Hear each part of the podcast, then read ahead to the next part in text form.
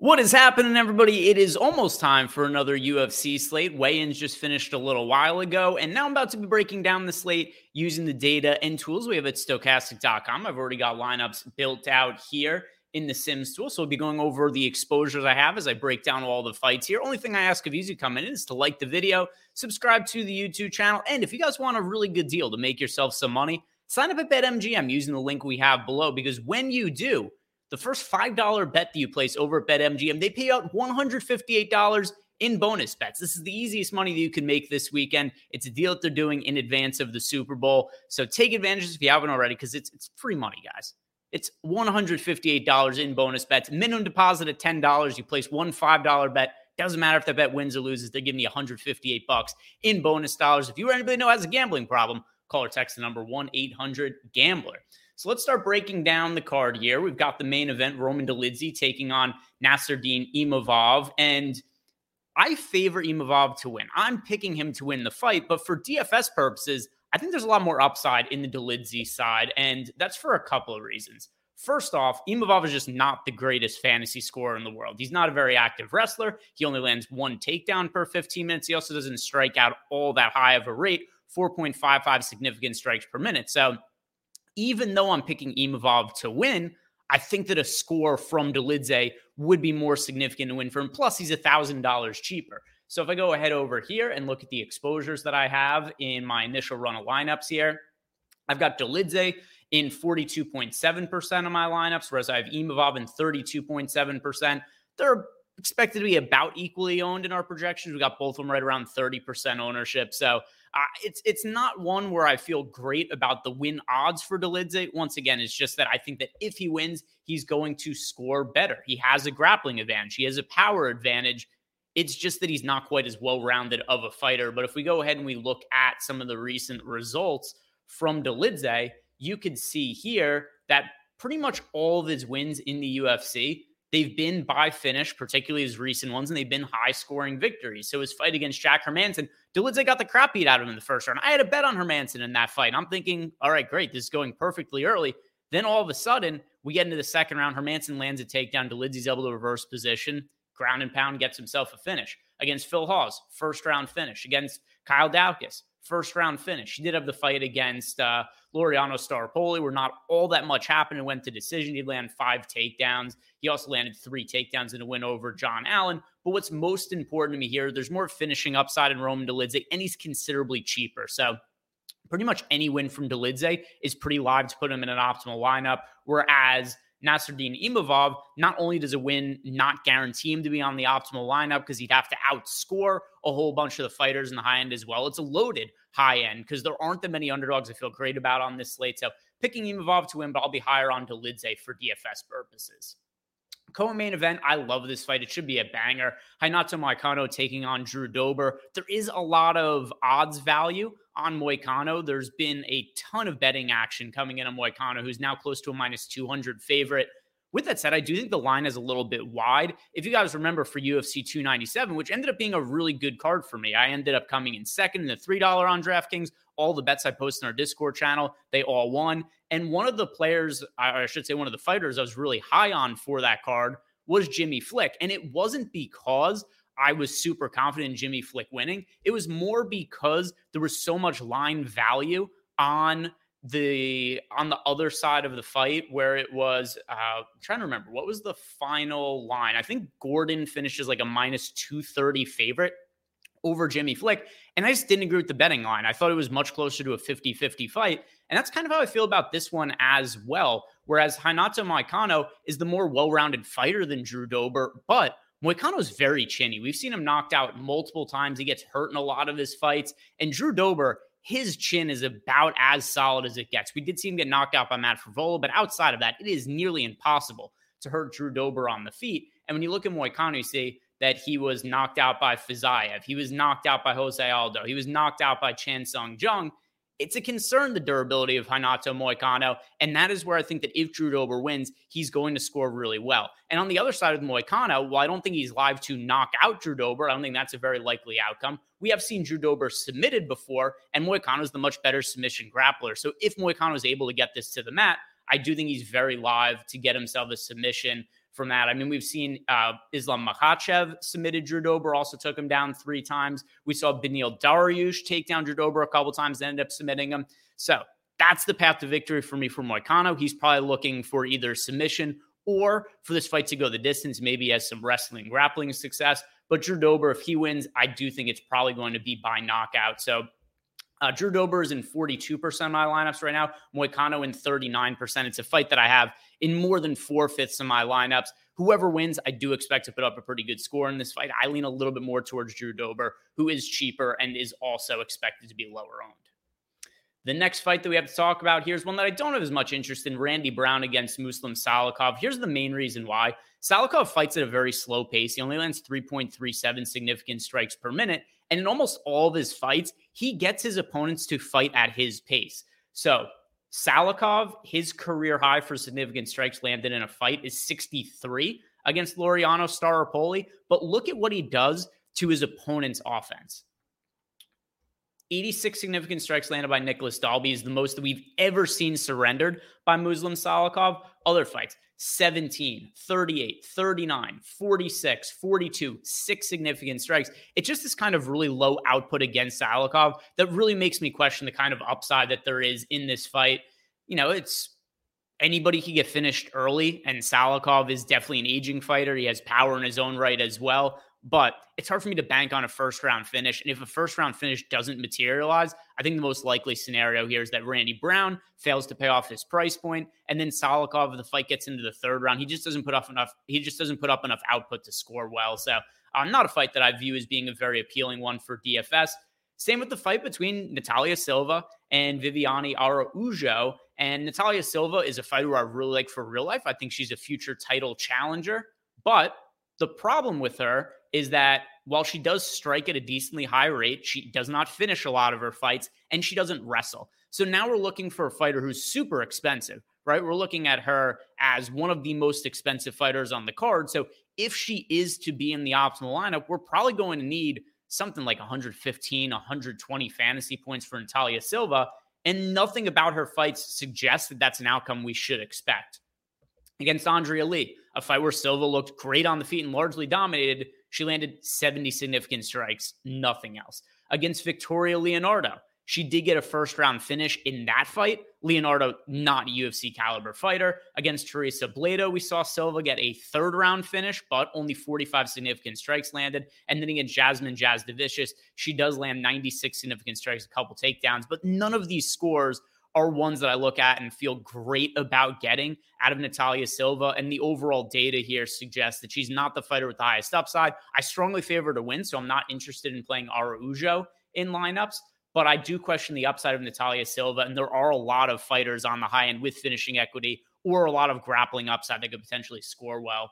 So the lineups that I have built here, I landed with Silva in 0.7% of lineups and Araujo in 0.7. So out of my top 150 projected lineups, one of them have Silva, one of them have Araujo. It's my least favorite fight to target on the entire slate.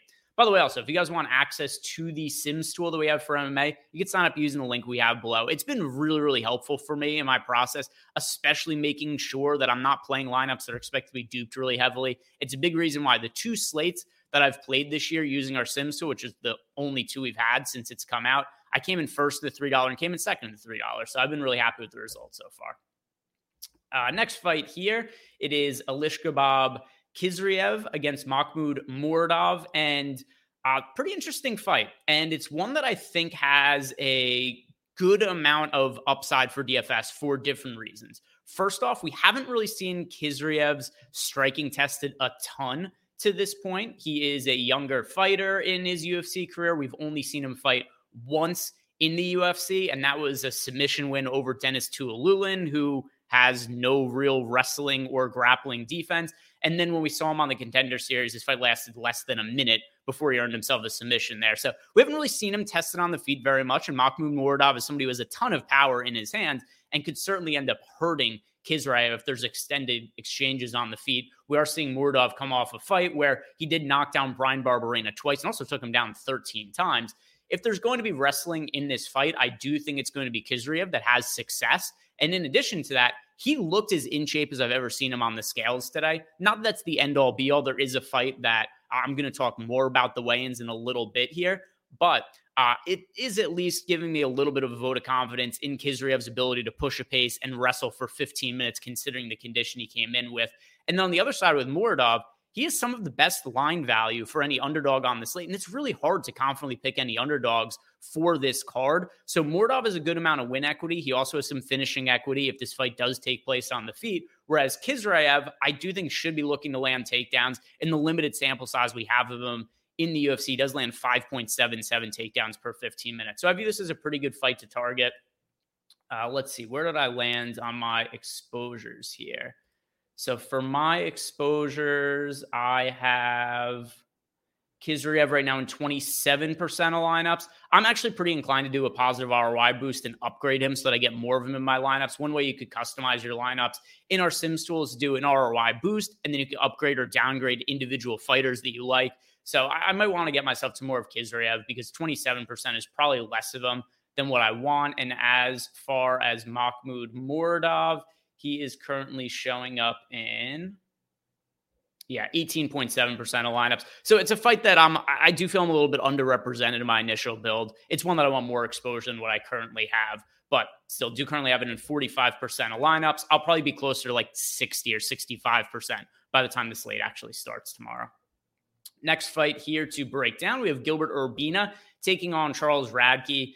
And Urbina is a fighter that I do favor in this matchup, mostly due to output. We saw Charles Radtke make his UFC debut against Blood Diamond, Mike Mathetha, and Mike Mathetha is not a fighter who belongs in UFC. He got cut after this fight. He's a super low output kickboxer. He has no real background in wrestling or grappling. So the game plan we've typically seen with people who've gone up against Blood Diamond is you just take him down and the fight's over.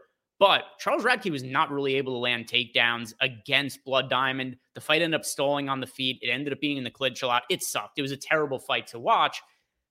So I, coming off that, I rate Radtke uh, fairly poorly as an overall fighter, and I'm not sure he belongs in the UFC. Gilbert Urbina is not the most talented fighter in the world, but he could put a pace on people, landing 6.33 significant strikes per minute. He also lands 3.96 takedowns for 15 minutes. Considering Charles Radtke just struggled to take down Blood Diamond and also looked very tired at the end of that fight when they went again. Well, both of them looked tired. Both Radtke and Blood Diamond looked tired in that fight.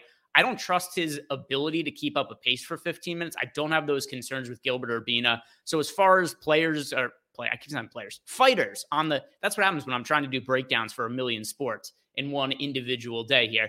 As far as the high upside fighters that we have on the high end, Gilbert Urbina is definitely one to have in the player pool. Radtke is not an underdog that I have all that much interest in for this card. Next fight here, Molly McCann against Diana Belbita. And this is a fight that we've actually already seen take place. And why they booked it as a rematch, I don't really have a great answer for that. The last time they fought, look at the scorecards 30 25, 30 25, 30 25. It was not remotely competitive, but a few years later, we're getting the matchup again. And I don't really expect it to play out all that much differently because Belbita and McCann, while they've both made minor improvements, it's not like they're entirely different fighters than they were when they first fought. This is going to be Molly McCann's first time, I believe, fighting at 115 pounds. And she looked great on the scales. I thought that uh, she looked in good shape. It's not like she looked like she was really sucked out or anything like that to cut the extra 10 pounds. This is a good matchup for Molly McCann. We've seen it taking place before. McCann landed 113 significant strikes, five takedowns. She had three and a half minutes of control time in that fight. So Molly McCann, another one on the high end that I really do like getting to for this card. And considering we've already seen this fight play out, and I don't think it's going to be all that different, Belbita is not a fighter I really feel inclined to get exposure to. McCann is one of my most rostered fighters in my initial build. I have her in 43.3% of lineups. And she's not expected to be all that popular, only project for 22% ownership in our data here. So Molly McCann, an upside target that I like, who I think is going well overlooked by the field. And we see that pretty frequently with some of the women's MMA fights. Uh, Jasmine Jasudavicius last week wasn't all that popular. I wasn't crazy high on Jasudavicius, but I was about even with the field. And then obviously my best lineups ended up containing her. But that's something that we see pretty frequently. The field doesn't love playing the expensive women's MMA fights. And Molly McCann is somebody who is a very good DraftKings scorer when she wins. So, uh, my preferred side of this fight by a mile. Next one here is Azat Maksum taking on Charles Johnson. And Charles Johnson gets the exact same matchup for all of his UFC fights, and it generally goes poorly for him when he fights these chain wrestling type fighters. Against Rafael Estevam, Charles Johnson lost. He won the third round of the fight. The first two rounds, though, Estevam was just able to push him up against the cage, control him, get takedowns, rack up a lot of control times. What was his final control time in that fight? Yeah, we saw Estevam nine and a half minutes of control time out of a 15 minute fight. That was what got him the win over Charles Johnson. Johnson was also taken down 11 times by Cody Durden, three times by Ode Osbourne. He was taken down 12 times by Muhammad Mokaev. And even though Maksum didn't have the best showing in his UFC debut, he fought Tyson Nam. He got the win. He went 2 of 11 on takedown attempts. So on one hand, you look at that and you'd be concerned about Maksum in certain matchups. Not one against Charles Johnson, who we have seen wilt when you do put a wrestling pace on him. So when I look at the numbers from the matchup that Maksum had against Nam. What's most encouraging to me is that even though he failed on takedown attempts, he kept trying. If you are going to attempt 11 takedowns on Charles Johnson, you're going to end up getting a few of them. You're going to get a lot of control time because once Charles Johnson does get taken down, he doesn't always have the best get up game. So Maksum, I think, is uh, live for submission because of the amount of takedowns he's going to have in this fight. And he's also a much better submission grappler than Charles Johnson. But even if it does take place on the feet, I don't think Johnson's all that superior of a striker. So uh, the one fight that I've played, the one bet that I've placed so far for this card, it is Maksum on the money line. He could be had for minus 210 right now at FanDuel. So that's my favorite bet on the board. If I have more bets that I like throughout the the rest of today or tomorrow, I'm going to be placing them in the Discord channel. You do get access to our Discord when you sign up for Stokastic membership. Let's see what we have next here. We have a few fights, and this is another one that I'm pretty interested in. Themba Gorimbo taking on Pete Rodriguez whoever wins this fight, I do expect to score really well because we know Gorimbo's game plan. He's going to shoot for takedowns and he's going to shoot for them quickly. He lands 3.47 takedowns per 15 minutes, only 1.8 significant strikes landed per minute. So what happens is in his fights, Gorimbo does not want to fight on the feet. He has a questionable chin. He's been hurt before in the past. He's been finished on the feet and he just doesn't take any chances when it comes to messing around on the feet. So as soon as rounds start, he is shooting for takedowns as quickly as he possibly can. And in a matchup against Takashi Sato his last time out, ended up going pretty well for him. We did see him land uh, three takedowns, also had 11 plus minutes of control time, had two reversals in that fight as well. So here's how I think the fight plays out. Gorimbo is either going to land takedowns and just control Pete Rodriguez for the majority of the fight, or Pete Rodriguez is going to knock out Gorimbo early on in one of these rounds if Gorimbo isn't able to get himself some top control time because Pete Rodriguez, in the limited amount of time that we have seen him fight in the octagon, super high output on the feet. And we know that he has big power as well. The numbers are misleading due to the sample size, but still 10.37 significant strikes landed per minute does imply that Pete Rodriguez is somebody who is throwing a whole bunch during the time that we do see him on the feet. So far, we've seen him fight against Jack Della Maddalena, and he did land 25 significant strikes in about half a round against JDM. He got knocked out, but that's a brutal matchup to have in your UFC debut. And then, uh, kind of the inverse, he got the easiest matchup possible in his follow up fight against uh, photographer Mike Jackson. Ended up knocking him out in the first round of that fight. So big power on the Pete Rodriguez side. And this is one that I want to play both sides of. I'm overweight to each of them at the moment. We got Gorimbo in 40% of my lineups where he's projected for 31% ownership. And then as far as Pete Rodriguez goes, I currently have him in 28% of lineups, so he's projected for 21% ownership. One of the fights I like targeting the most, and Pete Rodriguez is one of my most exposed punt plays on the slate. Moving on here, a few fights left to talk about, and uh, another one here that I don't have all that much interest in. In uh, Jung Young Lee taking on Blake Bilder. The biggest issue that I have with this fight is that it's not expected to finish inside the distance. It's minus 110 to finish under two and a half rounds. And Lee doesn't keep a very high pace, lands 2.39 significant strikes per minute. Blake Bilder doesn't have poor output metrics, landing 4.96 significant strikes per minute, but neither of them shoot takedowns. And the other problem, too, I have with Blake Bilder is that he's coming off a fight against Kyle Nelson that was terrible. He didn't do anything. Kyle Nelson didn't do anything. So the final stats Nelson wins by decision. He lands 59 significant strikes. Blake Bilder lands 45. So it's really hard for me to trust that Blake Bilder is going to be able to put on a big pace over the course of 15 minutes. We have seen him land 111 significant strikes against Shane Young, but Shane Young does run himself into a lot of punches. And then in the one fight that we saw in the contender series with Blake Bilder against Alexander Morgan, he only landed nine significant strikes in about half a round there. So this is another fight that I have some exposure to, but it's not really a priority for me. It makes its way into some lineups just because of it being priced in the mid range, but I currently have Bilder in 14% of lineups and then Lee in 24%. And that's a number that I'm inclined to cut down on so that I'm getting less of exposure to this fight in general. Uh, one of the least appealing fights on the slate, in my opinion. A few of them left to talk about here. Three fights left. We have Luana Carolina taking on Julia Stoliarenko. And Carolina missed weight by three pounds today. And one of the reasons I waited as long as I did to record this video is I wasn't sure if this fight was going to happen or not because Carolina missed weight by, like I said, three pounds. And then Stoliarenko didn't agree to the fight. She had said, I will fight Luana Carolina, but she has to lose one more pound. And Carolina did not look great on the scales either, which is to be expected when a fighter misses weight by three pounds. And I did think it was partially strategic by Carolina because there's really only one path to victory for Stoliarenko. She has two wins in the UFC first round submission over Jessica Rose Clark and a first round submission over Molly McCann in her last fight. That is Stoliarenko's path to victory in all but one of her career fights. It's armbar or bust for her, and it's almost always coming in the first round as well. So Stoliarenko is going to look to wrestle. And I think what Carolina did there was she said, Hey, I want to be a little bit more sturdy for my takedown defense. And I think she strategically was trying to miss weight for the fight. And then Stoliarenko not accepting the fight at first did make her get back on the scales, made her force herself to cut more weight, which I think is going to be an issue for Carolina. And overall, I think that this is a fight where Stoliarenko is probably going, if she wins, she's going to score very well, probably with either a first or second round submission. But if she isn't able to land the submission, she's live to get knocked out herself. Because if you look at Stoliarenko's losses now, she got KO'd by Chelsea Chandler. She did have a decision loss to Alexis Davis, submitted by Julia Avila, and then also uh, decision losses to Yana Santos, as well as uh, Leah Letson on her record. But we have seen her in about half of her losses. She does end up getting finished in them. So Stoliarenko, in most of her fights, she either finishes her opponent in the early going or she doesn't and she gets finished in the later stages. So good fight to target because of how poor Luana Carolina looked on the scales, I do lean more towards the Stoliarenko side. Let's see, what is my current exposure? Yeah, I do have her in 32.7% of lineups, whereas Luana Carolina only making herself into 4% of my lineups right now.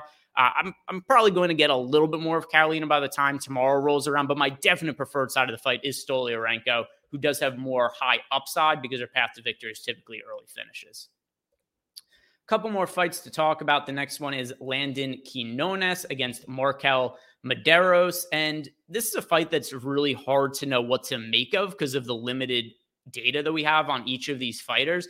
I was fairly impressed with Landon Quinones in his UFC debut. He took on Nasrat Haqparast, which is a very, very big ask for your UFC debut. And while he did lose, and let's see, what were the scorecards for that fight?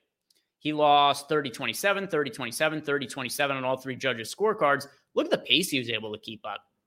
We saw Quinones land 148 significant strikes, 152 strikes in total. Not a lot of fighters are going to be able to keep up with that kind of pace on the feet. Whereas if you look at the numbers that we have here on the Madero side, Mederos the only time that we've seen him was on the contender series, and he got a first round finish where he ended up landing 24 strikes in that fight. So just because we've seen a little bit more out of Quinones and we've seen him fight better competition in Nasrat Haqparast and look fairly decent in that matchup as well, I'm going to pick Quinones to win. And it's one that warrants some exposure to on both sides, but not going to be a really high priority fight for me to uh, target personally. And the final fight on the card, we've got, well, actually the first fight, but final one for me to talk about Thomas Peterson taking on Jamal Pogues. It's a heavyweight matchup. Pogues isn't a heavyweight. He really should be a light heavyweight, but uh, he's not in shape and he doesn't like cutting weight. So he's fighting at heavyweight. And Thomas Peterson looked terrible on the scale. So we have two guys here Jamal Pogues, who has not come into his last couple of fights in shape, not looking in shape on the scales today either. And Thomas Peterson appeared to have no muscle tone on the scales today either. It's a heavyweight fight, so I do think we need to have some exposure to it just because of the volatility of heavyweight MMA. Thomas Peterson is going to my preferred side of the fight because I'm confident that he's going to look to wrestle in this fight. Jamal Pogues, as a light heavyweight, was somebody look to wrestle. As a heavyweight, he has not looked to wrestle thus far. And what we have seen out of Peterson, he does land 7.34 takedowns per 15 minutes. So it's uh, likely going to be a very sloppy heavyweight fight to open up the card, but oftentimes those do end up scoring well. So unfortunately, it's one that we're kind of forced to get some exposure to because of the potential upside. But it's uh, not a fight that I'm looking forward to watching. I think it could be uh, really messy, really sloppy. If it gets into the third round, God help us all because it is going to be an absolute mess with neither of them having any cardio left that is going to do it for me, guys. Thank you very much for watching. If you haven't done it yet, like the video, subscribe to the YouTube channel. If you want to sign up for the MMA Sims pack, we have it stokastic.com. Use the link that we have below. Like I said, it has really helped me in my process. You could build lineups in the contest generator that we have in here, then you could simulate them, and then you can make any alterations to those lineups using our ROI boost. If you have any questions, hit me up below in the comment section, or if you're a Stokastic sub, I'm going to be in the Discord channel tomorrow leading up to the fight. So good luck this weekend, guys, and see you back here next week.